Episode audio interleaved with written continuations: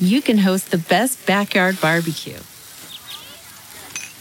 When you find a professional on Angie to make your backyard the best around. Connect with skilled professionals to get all your home projects done well.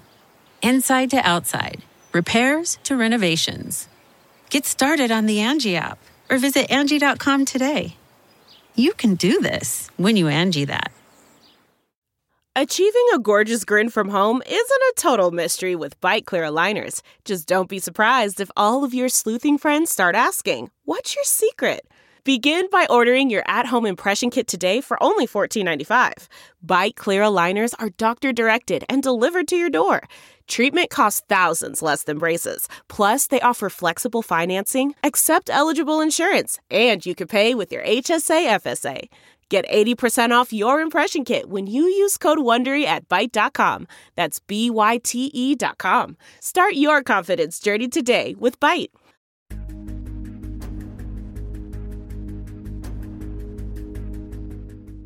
Welcome to the SBF Trial, a Coindesk Podcast Network newsletter bringing you daily insights from inside the courtroom where Sam Bankman Fried will try to stay out of prison.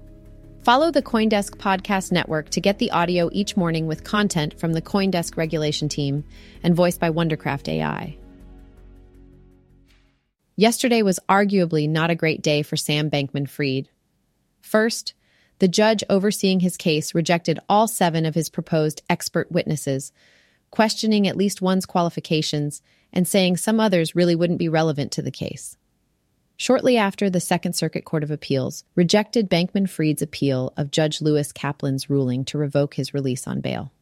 These are both mostly procedural losses. I don't think the appeal denial is a surprise to anyone. Judge Kaplan even joked about his record on appeals in the August 11th hearing, where he remanded Bankman Fried into custody. And indeed, the three judge panel wrote that they discerned no error, much less clear error, in the district court's detention decision. What this means is Bankman Fried will remain behind bars as his trial begins. Judge Kaplan's ruling is a lot more interesting. On the face of it, yes, he granted the Department of Justice's motion to bar all of the defense's proposed expert witnesses from testifying. But this is more of a mixed bag.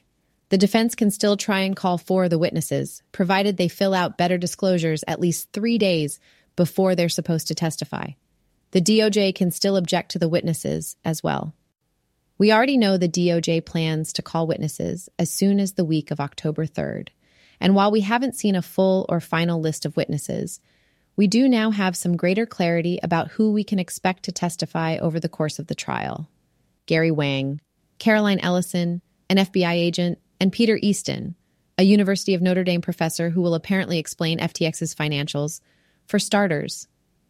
If the defense successfully calls them up, we may also hear from Thomas Bishop to rebut what Easton says, Brian Kim, who may rebut the FBI agent's statements, and Joseph Pimbley to respond to a DOJ witness on FTX's software.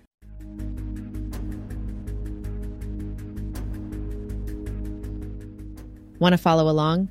Sign up for Coindesk's new daily newsletter, the SBF Trial, bringing you insights from the courthouse and around the case. You can get the podcast each day right here by following the Coindesk Podcast Network. Thanks for listening.